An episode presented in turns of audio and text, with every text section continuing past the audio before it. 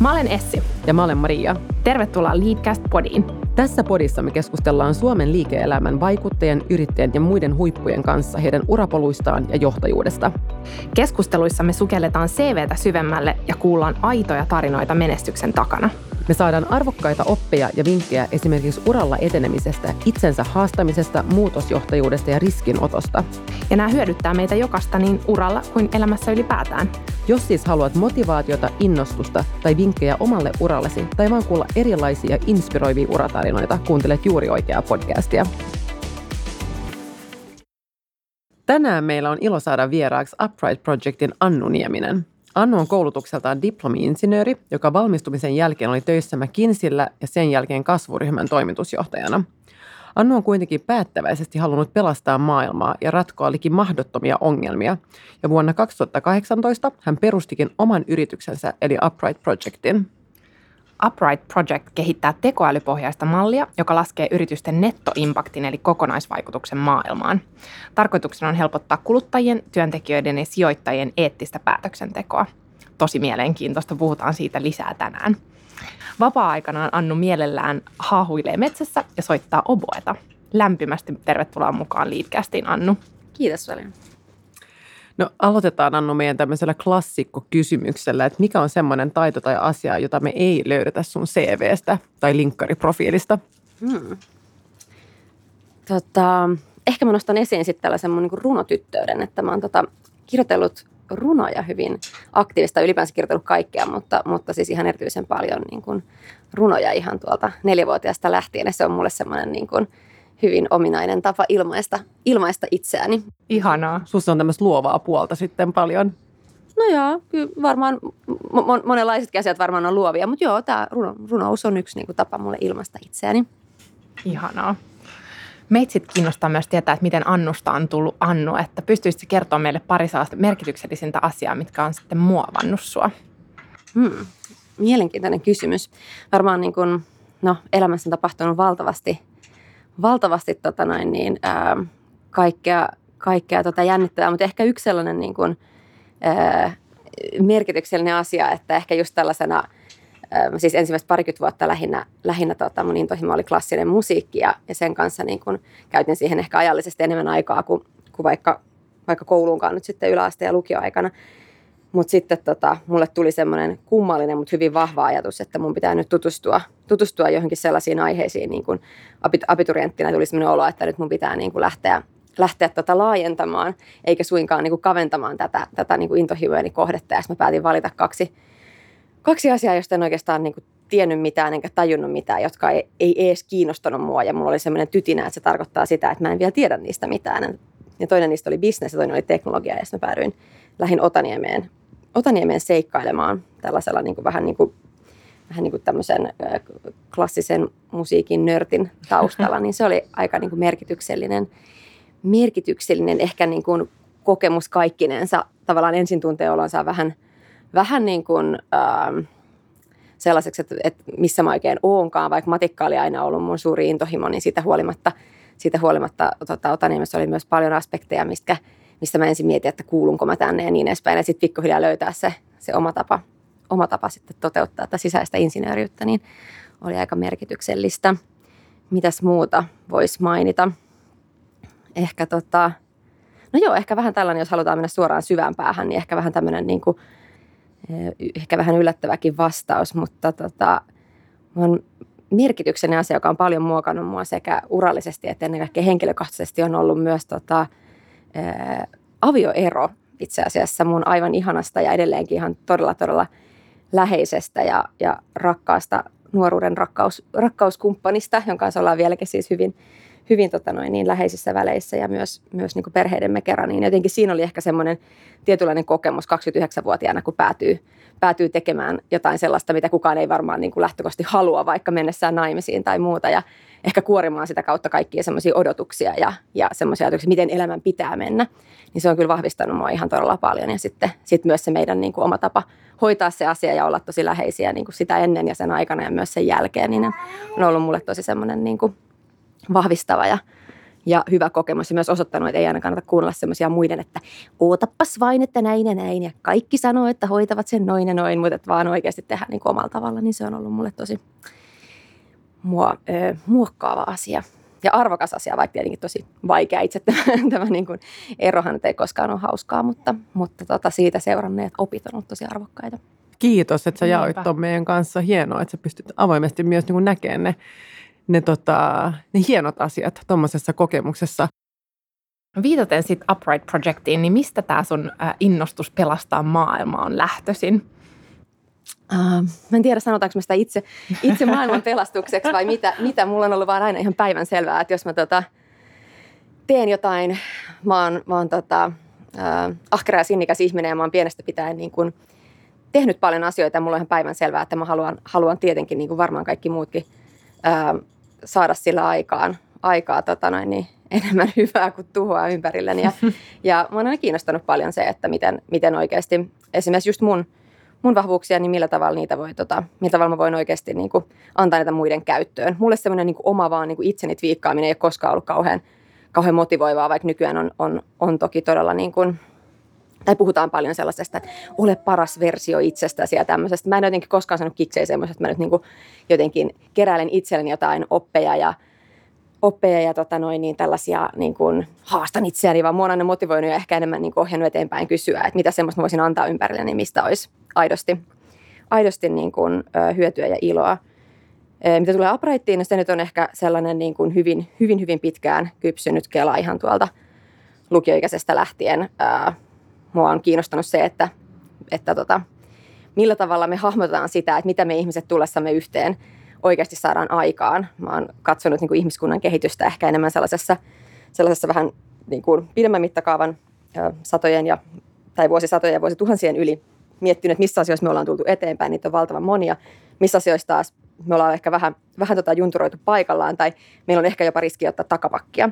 Ja yksi niistä ehdottomasti on tällainen, että mitä kaikkea me niin kuin häärätään täällä kovaa vauhtia. Meillä on teknologinen kehitys ollut viimeisen parin vuosien aikana tosi niin kuin käänteentekevää, mutta siitä huolimatta me täällä niin kuin häärätään ja häslätään usein oman terveytemme ja ympäristön terveyden ja monen muunkin asian kustannuksella. Ja mä oon kiinnostanut se, että mitä ne on viime kädessä ne mittarit, joilla me ymmärretään, että mitä vaikka joku organisaatio saa aikaan. Ja tämmöistä niin kuin arvonluonnin mittaristoa on oikeastaan miettinyt silleen latentisti pääni taustalla tosi pitkään. Upright lähti ihan konkreettisesti siitä, kun mä lähdin niin sitä asiaa strukturoimaan, mitä tälle voisi tehdä, minkälaisia ratkaisuja tähän asiaan voisi lähteä tarjoamaan, mitä itse voisi kontribuoida tähän kysymykseen niin kuin, globaalisti, niin kyllä se aika pian niin kuin iskee naamalle, kun lähtee tutustumaan talouteen, bisneksen reunaehtoihin ja muuhun, että se meidän oikeasti tapa mitata yritysten kokonaisarvonluontia niin on todella vajavaista, eikä ihan vastaa sitä niin kuin sitä vaikka matematiikan tai tiedonkeruun tasoa, mikä meillä oikeasti olisi käytettävissä. Ja sitten sen takia päätin, että nyt lähdetään tekemään jotain tälle asialle ja hyvin pian sitten niin aloin hahmottaa itselleen, että kyse on tällaisesta niin kuin nettovaikutuksista, että hahmotetaan mitä yritys saa aikaan ja millä resursseilla ja lähdetään tarjoamaan tästä tämmöistä niin kuin, uuden tyyppistä mittaria, ehkä täydentää tämän meidän ymmärrystä yritysten niin kuin puuhastelujen isosta kuvasta. Ja palataan vielä tuohon Upright Projectiin ja nimenomaan yritysten nettovaikutuksiin. Mutta jos mennään vielä sun uran alkuvaiheeseen, niin sä valmistut tosiaan diplomi-insinööriksi informaatioverkostojen koulutusohjelmasta. Mun täytyy sanoa, että mä oon vähän kateellinen siitä, koska se oli mun haaveena aikoinaan, mutta sitten oikeis vei mennessään. Okay. Ja sitten valmistumisen jälkeen sä olit töissä McKinseyllä 3 vuotta. Ja meillä on yksi toinenkin podivieras, joka aloitti uransa samassa konsulttitalossa, eli Annastiina Hintsa, joka vieraili meidän podissa keväällä. Ja Annastiinan mukaan yksi hänen tärkeimmistä opeista McKinseyllä oli obligation to dissent. Eli jos sä oot eri mieltä, sulla on velvollisuus sanoa tää ääneen. Ja mun mielestä tää on itse asiassa tosi hyvä oppi. Mutta onko sulla jotain semmoista tärkeintä oppia, jonka sä haluaisit jakaa meidän kanssa McKinsey-vuosilta? No mä opin McKinseyllä valtavasti. Se oli mulle semmoinen niin kuin käytännön siinä, kun alkoi niin kuin, DX-valmistuminen häämöttää, tuntuu, että eihän tämä nyt tässä voi olla. Että vastaan tässä on päästy niin kuin oppimisen alkuun. Ja sitten mulla ehkä iso kysymys oli, mä olin ollut opiskelun aikana harjoittelussa McKinseyllä ja saanut sieltä sitten mahdollisuuden jatkaa valmistumisen jälkeen. Ja sitten toinen vaihtoehto mulla olisi lähteä tekemään väitöskirjaa ja niin kuin sitä puolta sitten syventämään oppimista. Ja sitten intuitio veti, että kyllä tämä niin kuin tämmöinen tosielämän niin kuin konkreettinen koulu on nyt tässä vaiheessa juttu ja olen kyllä tosi tyytyväinen siihen valintaan. Opin tosi paljon niistä semmoisista tietynlaisista perustaidoista, mitä tulee niin bisneselämässä navigointiin, niin McKinseyltä. Ehkä jos yhden asian nostaisin esiin, toi Tiinan mainitsema velvollisuus niin kuin sanoa, kun on eri mieltä, on hirveän tärkeä arvo. Ja esimerkiksi nyt Uprightilla yksi meidän 10 kultaista säännöstä suoraan pöllitty sieltä McKinseyltä. Mutta jos mä nostaisin jotain muuta esiin, niin kyllä mulla varmaan semmoinen niin kuin yksi tärkeimmistä opeista konsulttiajalta ja McKinseyltä oli semmoinen, että ymmärtää, että mikään ongelma tai mikään asia ei ole semmoinen, että sitä ei voisi lähteä lähestymään. Tai missään asiassa ei kannata ajatella, että kyllä varmaan joku mua fiksumpi on tämän miettinyt, että jos tälle jotain voisi tehdä, niin kyllä joku varmaan on tehnyt.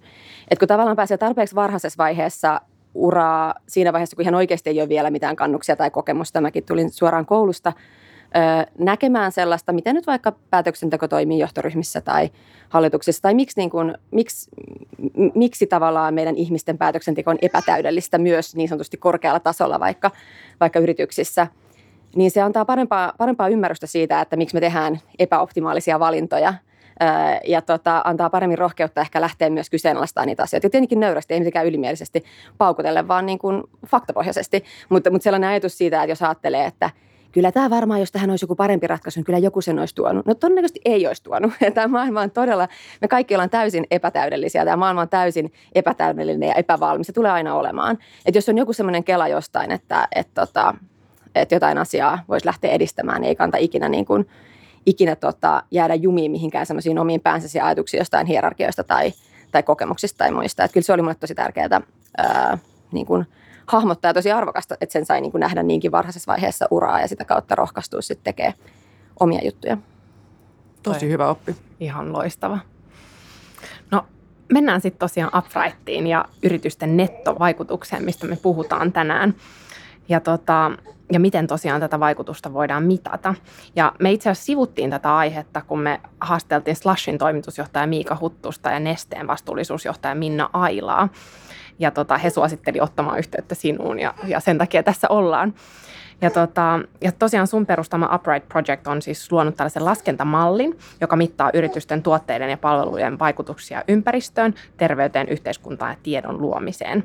Niin miten tämä laskentamalli toimii? Ja muista, että sä puhut 2 juristille. Take it easy.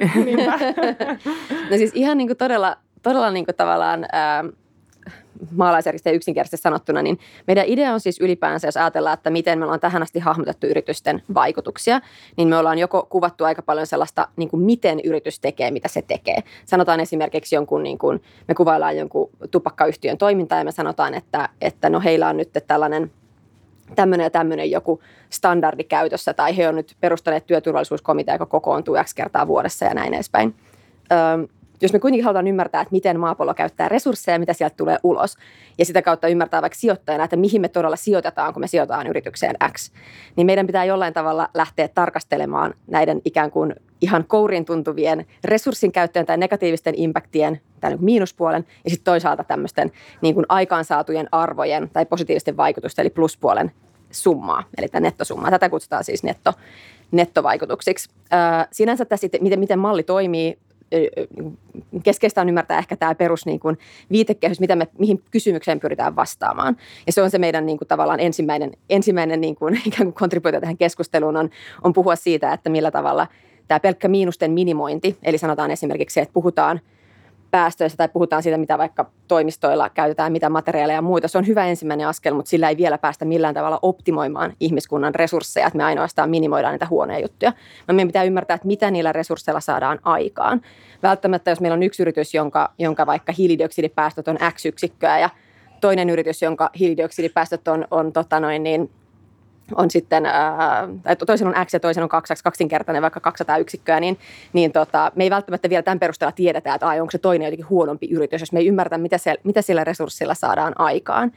Eli näiden asioiden laittaminen niin kuin, perspektiiviin ja suhteeseen niihin kustannuksiin on tosi tärkeää. Miten tämä malli sinänsä toimii? Ehkä lyhyt vastaus siihen voisi olla, että meillä on siis tavoitteena muun muassa sen takia, että me uskotaan, että jotta tämmöinen data alkaa oikeasti muuttaa ihmisten päätöksentekoa, sen tarvii olla vertailukelpoista yrityksestä toiseen.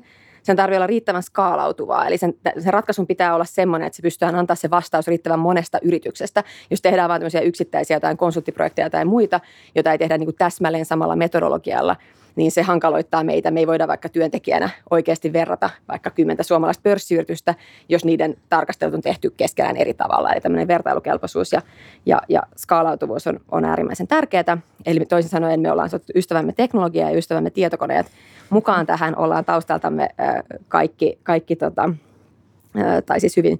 hyvin monen tästä ydinporukasta lähinnä tehtyys datan kanssa ja matikan ja koneoppimisen kanssa töitä, eli käytännössä me luetaan tieteellisiä artikkeleja ja tiivistetään niistä löytyviä löydöksiä sitten tämmöiseen valtavaan tietoverkkoon, joka koostuu koko yksityisen sektorin kaikista tuotteista ja palveluista tällä hetkellä voidaan myydä ja ostaa globaalilla markkinoilla. Ja niiden kautta sitten niitä yhdistämällä sitten muodostetaan yrityksiä. Ja sitten näitä yrityksiä yhdistämällä esimerkiksi sijoitussalkkuja tai mitä sitten onkaan, mitä halutaan tarkastella tai minkä nettovaikutuksia halutaan laskea. Huikeata. Voitko vielä kertoa esimerkkejä siitä, mitkä asiat vaikuttaa positiivisesti ja mitkä sitten negatiivisesti? Mä voisin kuvitella, että nyt kierrätetty kopiopaperi esimerkiksi ja sen käyttö ei varmaan riitä positiiviseen tulokseen, vaan pitää olla jotain niin kuin suurempaa. No siis meidän niin kuin intohimona on ymmärtänyt mittakaavaa. Et kierrätetty kopiopaperi on valtavan fiksu asia, jos se firman päätuote, jos se firma, joka tuottaa siis paperia, niin se ehdottomasti kannattaa miettiä sen jos se on se niin kuin ydinliiketoiminta. Mutta jos me puhutaan vaikka lakitoimistosta, niin siinä vaiheessa, jos me ainoastaan katsotaan, että onko se kopiopaperi kierrätettävää, niin me ollaan aika kaukana niistä suurimmista vaikutuksista, mikä sillä kyseisellä yrityksellä on. Mutta esimerkkejä siis positiivisista ja negatiivisista vaikutuksista. No, negatiivisia vaikutuksia resurssin käyttöä yritykselle on tietenkin kaikille tutut vaikka nyt kasvihuonekaasupäästöt ja muut päästöt, makeaveden kulutus, biodiversiteettiin vaikuttaminen, jätekysymykset ja näin edelleen. Terveyspuolella terveyshaitat, tuli mainittua vaikka tupakkayritys, jos yrityksen ydinliiketoiminta, pää tai tuote aiheuttaa vaikka sairauksia tieteellisesti todistaen tai vaikkapa sairauteen johtavia tiloja kuin vaikka ylipainoa tai muuta vastaavaa. Yhteiskunnan puolella, jos tuote tai palvelu aiheuttaa esimerkiksi tämmöistä, kiihottaa vaikka polarisaatioon tai vaikeuttaa ihmisten toisensa ymmärtämisiä kuin valeuutiset, tämän kaltaiset asiat. Tiedonluonnin puolella resurssi on myös ihmiset, eli paitsi luonnonvara ja pääomat, niin myös ihmiset on yksi resurssi ja ikään kuin jollain vaihtoehtoiskustannus, eli jotain pitää saada sitä vastaan aikaan. Sitten taas pluspuolella hyvät asiat, minkä takia yritykset ovat sitten olemassa, niin esimerkkejä nyt on sitten kaikennäköinen tiedon luominen, jakaminen, tiedon ja luomisen jakamisen mahdollistaminen, yhteiskunnan perusinfrastruktuurin kontribuoiminen, rakennetaan teitä, siltoja, viemäreitä, me tarvitaan näitä kaikkia, pyöritetään kouluja ja sairaaloita, tehdään sähköä, jolla pyöritään kouluja tai jotka on osa kouluja ja sairaalan pyörimistä.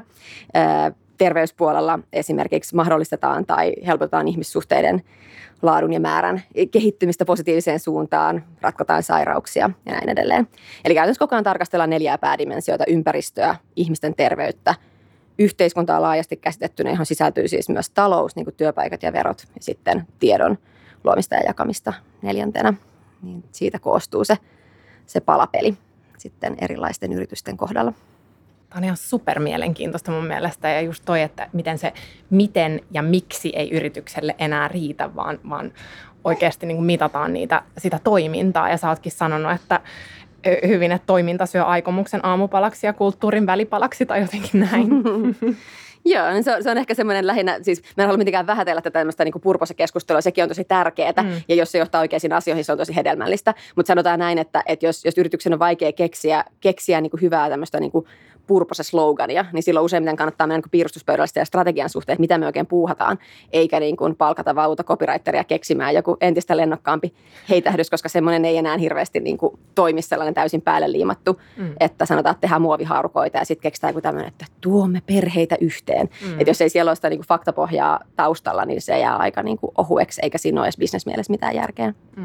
Onko sun mielestä sit liike-elämä ja sitten kestävä kehitys tai maailman pelastaminen sit vielä kaukana toisistaan? No ei siinä mielessä, että mä koen, että jos mietitään, että mitkä on niitä suurimpia niin kuin, tai siis meidän niin kuin ihmiskunnan kannalta, jos me ajatellaan, että missä meidän toivo oikeasti piilee, niin musta meillä ei mitenkään varaa jättää yritystä organisaatiomuotona pois siitä, että yrityksiä. Siis tällä hetkellä, niin kuin, jos mietitään, että miten yritykset vaikuttaa meidän arkeen ja tapaan olla ja hengittää ja puhua ja syödä ja ymmärtää ja väärin ymmärtää toisiaan, niin yritykset vaikuttaa tähän enemmän kuin koskaan aikaisemmin. Eli mun mielestä se ei ole edes niinku, relevantti kysymys ei ole se, että onko yritykset hyviä vai pahoja, vaan relevantti kysymys on, että miltä vaan me parantaa niitä insentiivejä, miten yritysten kannattaisi jatkuvasti tehdä järkevämpiä asioita, jotka ennemmin tukee meidän esimerkiksi yhteiskuntina asettamia vaikka hyvinvoinnin tavoitteita, kun toimii niitä vastaan. Siinä on vielä tekemistä, että ne insentiivit menis näin pitkälti just sen takia, että me mitataan välillä ihan hassuja asioita ja jos se yritys saa niin kuin helpommin jonkun tavallaan quick fixin sillä, että on joku tietty sertifikaatti tai joku tämmöinen niin kuin miten dimension hinkkaus saavutettu, niin ei olla vielä ihan siellä, missä pitäisi. Mutta mä oon sen suhteen toiveikas, koska tämä kuitenkin, jos ajatellaan, niin kun, en ole koskaan tavannut yritysjohtajaa tai yrityksen omistajaa, joka mieluummin tuhoaisi enemmän arvoa kuin loisi sitä. Se on niin kun ihan päivänselvää, että kaikki haluaa tehdä nettojärkeviä asioita ihan jo senkin takia, että on kiva mennä iltaisin nukkumaan. Ja se on myös se, mikä bisnesmielessä sitten viime kädessä palkitsee ihan taloudellisestikin. Mutta siihen on vielä tosiaan vähän ehkä matkaa, että me lähdetään haastamaan tätä meidän tapaa ymmärtää. Että kyllähän me vielä tehdään niin kun, aika paljon kaikkea ihan niin kun hupsuja asioita ja käytetään niin kun ihmiskunnan resursseja monilta paikoilta hyvinkin epäoptimaalisesti tai semmoisella tavalla, että siinä olisi vielä aika paljon petrattavaa ja järkeistettävää. Mistä sitten niinku lähtee liikkeelle, kun puhutaan näistä insentiiveistä? Lähteekö se kuluttajista, työntekijöistä, sijoittajista, että se lopputulos olisi, että yritykset entistä enemmän kiinnostuu sit omasta kokonaisvaikutuksestaan? No yrityksethän tärkeää on ikään kuin, niin kuin sanoisin, jos pyritään muuttaa insentiivejä, niin pitää niin kuin you need to hit where it hurts. Tai siis, että, ja nimenomaan niin kuin, ei vedota mihinkään, niin kuin, että esimerkiksi Uprightin tehtyä ei mitenkään niin kuin vedota mihinkään omaan tuntoon. Mä en usko, että ongelma on mikään, että vaikka suomalaiset yritysjohtajat niin haluaisi tehdä tyhmiä asioita, en niin kuin mainittu, en ole koskaan tavannut sellaista yritysjohtajaa, joka haluaisi tehdä niin, vaan enemmänkin lähtee vaikuttamaan niihin konkreettisiin, mitä heidän niin kuin kannattaa taloudellisesti tehdä. Eli silloin me puhutaan tietenkin asiakkaiden valinnoista, sijoittajien valinnoista, yhä enenevissä määrin riippuen vähän toimialasta myös työntekijöiden valinnoista, mutta on monia toimialoja, tuli mainittua mun entinen työpaikka konsultoinnissa tai nyt istutaan kauniin lakitoimiston tiloissa tai muuta, niin esimerkiksi tämmöisillä aloilla niin kyllä se kaikki kaikessa on se, että haluatko ne parhaat tyypit teille töihin. Tämmöisiin asioihin, kun pystytään lähteä vaikuttamaan, niin sitä kautta sitten luodaan niitä insentiivejä. Kysymys, mistä se muutos lähtee, mä uskon, että se ei voi olla mitään muuta kuin systeemistä. Tähän pitää tietenkin listata myös julkinen sektori ja regulaatiopuoli mukaan. Totta, eli meidän täytyy saada sellaisia tapoja, niin kuin mitä tästä kokonaisarvon luontia, johon on niin kuin mielekäs tapa käyttää sitä dataa kaikilla näillä eri niin kuin kohderyhmillä. Eli yrityksillä itsellään, sijoittajilla, asiakkailla, on ne sitten kuluttajia B2C-liiketoiminnassa tai yrityksiä B2B-liiketoiminnassa, julkinen sektori ja työntekijät. Ja me ollaan lähdetty liikkeelle tässä niin kuin sijoittajayritysporukasta hyvin pragmaattisin syin. Koetaan aina, että siellä ei ehkä haluta lähteä niin kuin tämmöistä muutosta tekemään. Mä uskon, että sitä korsalaista yksinhuoltaja-äitiä on ihan tarpeeksi jo niin kuin syyllistetty siitä muovikassin ostamisesta Alepassa, ja se ei ole se juttu, mistä tämä homma nyt niin kuin, mistä tämä homma kinnaa, vaan lähdetään katsomaan ihan niin kuin hyvinkin kylmästi ja karkeasti ihan euromääräisesti suurimpia rahamassoja, miten ne liikkuu maailmassa, esimerkiksi sijoittajien käsissä, ja miten sitä peliä voi lähteä järkevöittämään. Sitä keskustelua antaa toivoa. No todellakin, joo. Kiva juttu. Tämä jakso on tehty yhteistyössä Boston Consulting Groupin kanssa. BCG haluaa tukea työntekijöitään kaikissa eri elämänvaiheissa, myös silloin kun perheen perustaminen on ajankohtaista. Family at BCG:n tarkoituksena on auttaa yhdistämään mielenkiintoinen ja haastava ura vanhemmuuteen ja perhe-elämään. Hankkeella on lisätty joustavuutta ja työntekijöiden omia vaikutusmahdollisuuksia esimerkiksi matkustusmääriin. Lisäksi Family at BCG-verkosto tarjoaa vertaistukea vanhemmuuteen ja miksei ihan vain elämään yleensä. Ihan mahtava hanke siis. Puhutaan sitten vielä hetki yrittäjyydestä. Niin osaisitko sanoa, että mikä yrittäjyydessä on sun mielestä parasta ja sitten tietenkin, että mikä on pahinta? No tämmöisen niin kuin, alkuvaiheessa olevan teknologiastartupin perustajana ja toimitusjohtajana, niin pitäisi varmaan kertoa hirveitä niin kuin 100 tarinoita, että tämä on niin tällaista sairasta. Mutta mulla on ehkä, niin kuin, mä oon ehtinyt omat grindaukseni niin kuin semmoiset, niin kuin näyttää itse itselleni niin kaikki semmoiset niin kuin, omat niin kuin, testosteroninäytökseni ihan jo niin kuin aika kauan sitten käynyt läpi, että mulla niin kuin, mä voin sanoa ihan tälleen, vaikka tämä ei ole välttämättä kauhean niin kuin suosittu vastaus, mun mielestä yrittäjyys on niin kuin aivan mahtavaa ihmiselle, joka tapauksessa kantaa vastuun siitä ympärillä olevasta kokonaisuudesta, sitten siihen voi myös vaikuttaa ja voi myös oikeasti nauttia niistä vapausasteista, me liittyy siihen, että ja oikeasti tavallaan niin kuin todentaa sen niin kuin vapauden ja etuoikeutetun aseman, missä me ollaan, me vaikka nyt esimerkiksi nyt koulutetut, ilmaisen koulutuksen saaneet suomalaiset, jotka on elossa 2020-luvulla täällä meidän ihanassa puhtaassa lintukodossa ja tavallaan niin kuin hahmottaa se, ettei eletä semmoisessa omassa niin kuin kultaisessa vankilassa, että kyllähän minäkin tekisin näin, mutta kun on kova palkka, mutta sitten on tämä asuntolaina tuolta ja kaikki tämmöisiä, niin kuin, tai et, mutta kun meidän yritys haluaa tehdä jotain. Et kyllä mä oon niin kuin ihan silleen naivin onnellinen yrittäjä, ihan rehellisesti sanottuna. Ja se näkyy susta, kun sä puhut siitä, jotenkin se huokuu kivasti. Se on jotenkin sellaista, joo, kyllä mulle niin kuin tämä on ihan kunnakutettu, olen varmaan jonkinlaiseksi niin kuin ollut niin kuin yrittäjä ilman Oytä ensimmäiset 30 vuotta elämästäni ja sitten nyttemmin tälleen ihan perinteisen Oyn kerran toteutan tätä yrittäjyyttäni, mutta ehdottoman positiivista. Mikä olisi pahinta? En mä tiedä, mikä nyt olisi jotenkin onhan se totta kai, siis vastuu ihmisistä, jotka on sulla töissä. Mulla on hirveän tärkeää, että ihmiset meidän yrityksessä niin kukoista ja kasvaa, on oikeassa paikassa, tulee nähdyksi ihmisinä täysin ja muuta. Siinä totta kai kokee jatkuvaa riittämättömyyttä. Se samalla tehdään tosi kunnianhimoista asiaa, tosi kunnianhimoisella tahdilla. Ja aina ei ole mahdollisuutta tarjota semmoista oppivauhtia, mitä jotkut vaikka tarvitsisi, vaan että mennään niin kuin hyvin päämäärätietoisesti niin kuin, eteenpäin. Ja meillä on tietynlaisia myös niin kuin aikapaineita, niin se varmaan on niin kuin vaikeinta. En tiedä, onko se hirveintä, mutta ehkä vaikeinta niin kuin tavallaan klaarata se, että miten saa sen niin kuin orkesterin soimaan ja samalla jokaisen orkesterin jäsenen voimaan ja kukoistamaan hyvin, niin se on varmaan sellainen asia, missä tuntuu, että joka päivä voisi tehdä 7 asiaa paremmin, mutta pikkuhiljaa.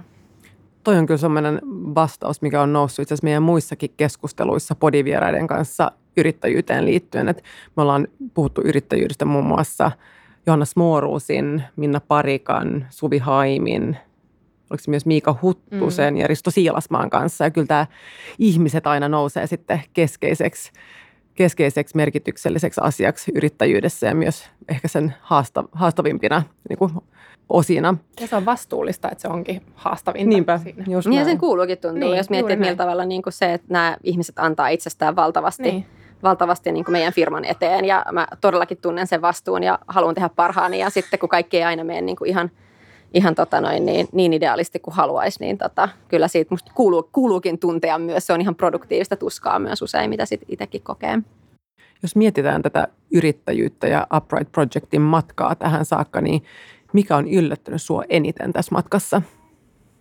No ehkä loppujen lopuksi itse asiassa niinku ihan sellainen niinku tämän ajatus, niinku se valmius tätä niinku ajatusta kohtaan on loppujen lopuksi ollut ihan niinku yllättävänkin nopea. Mä olin henkisesti budjetoinut huomattavasti pidemmän ajan siihen, että sanotaan, että ylipäänsä niin kuin tämmöinen, että yritykset vaikka lähtisi niin kuin hahmottamaan, että miten tämä niin kuin linkkaa niiden fyffen tekemiseen, ettei tämä vaata tämmöistä niin kuin hyvän tekeväisyyttä ja viherpiiperrystä.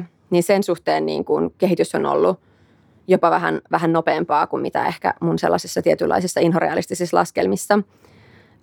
Yrittäjyyteen liittyen muuten, no kyllä rehellinen vastaus myös, että on myös yllättänyt se, että miten niin kuin hyvin voi itse henkisesti voida vaikka kaikki ja fyysisesti, mutta vaikka kaikki tabut korostaa sellaista niin kuin heittäytyvää sekoilua, mutta ehkä siinäkin on tärkeä semmoinen oma tietynlainen niin kuin, kokemus ennen tämän yrityksen perustamista ja se, että tuntee omat rajansa, tietää mitä asioita saadaan aikaa, on rohkea tekemään asioita tosi tehokkaasti ja toisaalta ennen kaikkea tunnistamaan, milloin oikeasti väliä jättämään vaan niin kuin kaiken muun tekemättä, ihan niin kuin lyhyesti sanottuna, niin se on ehkä myös silleen yllättänyt positiivisesti, mutta että millä tavalla niin kuin, miten se niin kuin yrittäjäksi ryhtyminen, vaikka se tekisi todella kunnianhimoisesti ja kovin kasvutavoittein, ei tarvitse tarkoittaa mitään sellaista jotain riutumista tai kärsimistä 20 vuotta tai muuta tällaista. Toi on varmaan ihan hyvä neuvo myös ihmisille, jotka haaveilee omasta yrityksestä. Onko sulla mitään muuta neuvoa? Me tykätään tästä podissa nimittäin keskustella neuvoista. Niin. Okay. Ja kysymystä voisi itse asiassa pohjustaa sillä, että sekä Miika Huttunen että Suvi Haimi korosti sitä yrityskumppanin valintaa. Ja Miika hyvin sanoi, että date before you get married, että tietää vielä, kenen kanssa ryhtyy sitten hommiin. Oletko samaa mieltä vai onko sulla muita neuvoja annettavana? No joo, ehdottomasti on tosi tärkeää, kenen kanssa niin kuin hommia tehdään, mutta sanotaan, että vähän niin kuin avioliitossakin niin ei kukaan oikeasti voi tietää, mitä se on sitten, kun lähdetään tosi toimiin, että deittailla voi, mutta pitää uskaltaa heittäytyä seikkailuun ja olla valmis itse myös muuttumaan ja niin itse niin kuin, oppimaan ja kehittymään. Mitä tulee neuvoihin, niin ehkä tavallaan toi niin kuin tämä mun tällainen, mä oon nyt tässä rehellinen ja puhun tästä, miten positiivisesti mä oon itse tämän kokenut, tämän yrittäjyyden. Ja haluan ehkä vähän pikkasen toimia vasta-äänenä sellaisille niin kuin varsinkin tuolta Piilaaksosta semmoisen testosterinipoikien niin kuin sotatarinoille, että ne on sitten niin kuin oma juttunsa ja se voi jollekin olla se homma, mutta oikeasti se niin kuin kunnianhimoinen yrittäjyys tai yrityksen menestys ei vaadi niin kuin sellaista, päinvastoin se voi tulla välillä vähän tiellekin semmoinen turha niin kuin pullistelu ja marttyyripisteiden kerääminen ja muu, mutta mutta ehkä niin kuin neuvona tavallaan, että on tärkeää tunnistaa itsestään, että minkälainen tekijätyyppi on. Et mäkin puhun nyt ehkä semmoinen niin kuin tavallaan ripaus niin kuin suolaa tavallaan tähän keskusteluun, että mäkin puhun sellaisesta persoonasta käsin, että mä oon aina tehnyt tosi paljon. Mä oon aina tehnyt paljon töitä, mä tuun varmaan aina tekemään paljon töitä. On monet asiat urallani jo niin kuin oppinut ja varmaan vielä enemmän oppeja on edessä, mutta tavallaan ikään kuin tunnistaa myös itsestään sen, että jos se tyypillisesti on se tyyppi, joka, että jos on niin kuin vedät suuremman niin kuin osan perunasäkistä perässä kuin mitä sun niin kuin sulle kuuluisi ja et kulu siitä tai et katkeroidu siitä, niin sitten sitten tämä voi niin kuin hyvinkin niin kuin olla sun juttu, mutta kyllä se on totta kai varmasti myös niin kuin ihmistyyppi ja tekijätyyppi niin kuin kohtainen kysymys, että kenelle se yrittäjyys sopii hyvin. Siirrytään sitten seuraavaksi meidän sekuntihaasteeseen. Ootko valmis? Joo, aina valmiina. Mikä oli sun lapsuuden ammatti? Oliko tämä muusikon ura? Kapellimestari. No. Entä ensimmäinen työpaikka? Kantsun Ostarin K-kauppa. Missä sä oot hyvä? Selittää ihmisille maalaisjärkisesti tosi kompleksia asioita. Mä allekirjoitan ton. Entä missä on kehitettävää? Kärsivällisyydessä. Aika moni on vastannut. Joo, siis toi on kyllä yleisin vastaus tähän kysymykseen. Okay. Joo. Kyllä. Ja. Mistä sä turhaudut? Siitä, jos ihmiset painaa muita alas, kun niillä on itsellään paha olo, eikä kato peiliin ja selvitä omaa kakkaa omin keinoin. Hienosti sanottu. Entä mikä saa sut nauramaan? Se, jos joku vanha mummo nauraa, niin mä en voi olla nauramatta sen kanssa. Oh, entä mikä on sun intohimo? Intohimo on varmaan niin sanottujen pehmeiden asioiden ratkominen niin sanotuilla kovilla keinoilla ja päinvastoin. Se on musta tosi siistiä.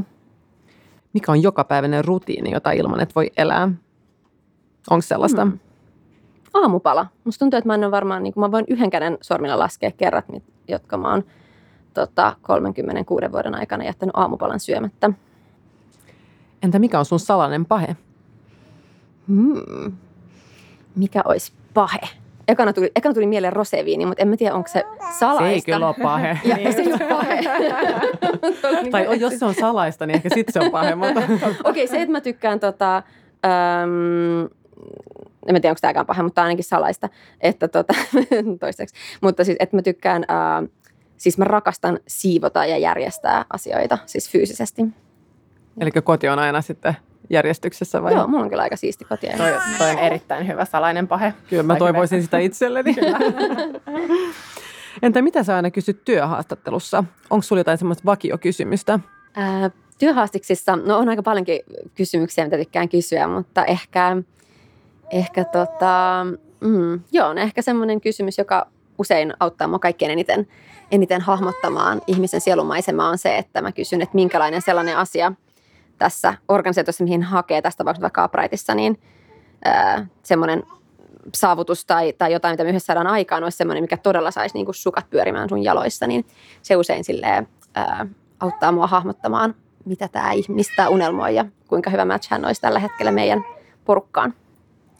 Mikä on ollut hienoin vastaus tai semmoinen vastaus, joka on tehnyt sun isoimman vaikutuksen tähän saakka tohon kysymykseen? Olen saanut tosi paljon tosi hienoja vastauksia tohon, mutta kyllä mä niin kuin, tosi paljon olen tykännyt sellaisista vastauksista, missä jollain tavalla on sitten tuotu esiin tällaista, että sitten kun tämä ikään kuin systeeminen muutos on saatu aikaan ja kaikki vaikka sieltä Harvardista valmistuneet nuoret käy tsekkaamassa ensin vaikka nettoimpaktiin jollekin firmalle ennen kuin tai miettii, että mihin ne lähtee intohimoansa kohdistamaan, niin käy ensin sieltä tsekkaamassa, niin kyllä tämmöiset vastaukset on kertoneet kivoja juttuja ihmisten unelmista ja siitä ehkä niin kuin jaetusta halusta ratkaista tätä ongelmaa. Ja Upright Projectista myös samalla. Ja sitten viimeinen kysymys vielä, että mikä on ollut sulle isoin tai tärkein oivallus elämässä? Aha. Tällainen aika diippi kysymys tähän loppuun. Vielä joku iso oivallus. Mitäs oivalluspakkeja mä en olisi tässä nyt vielä tyhjentänyt? No ehkä semmoinen niin kuin aika keskeinen oivallus on ehkä semmoinen kasvamisen tietty virstanpylväs siinä, että kun lakkaa keskittymästä itseensä ja miten itseä haluaisit viikata, vaikka tähän tämmöiseen niin kuin mielenmaisemaan me helposti saatetaan ajautua koulun ja kaiken maailman lifestyle-lehtiä ja muiden kautta ja alkaakin keskittyä siihen, että mitä haluaa ympärilleen antaa, niin siinä samassa myös päätyy itse voimaan hyvin ja myös saamaan valtavasti. Toi on aivan mahtavasti sanottu. Kiitos tosi paljon tästä keskustelusta. Oli todella antoisa keskustelu. Kiitos. Kiitos, Annu.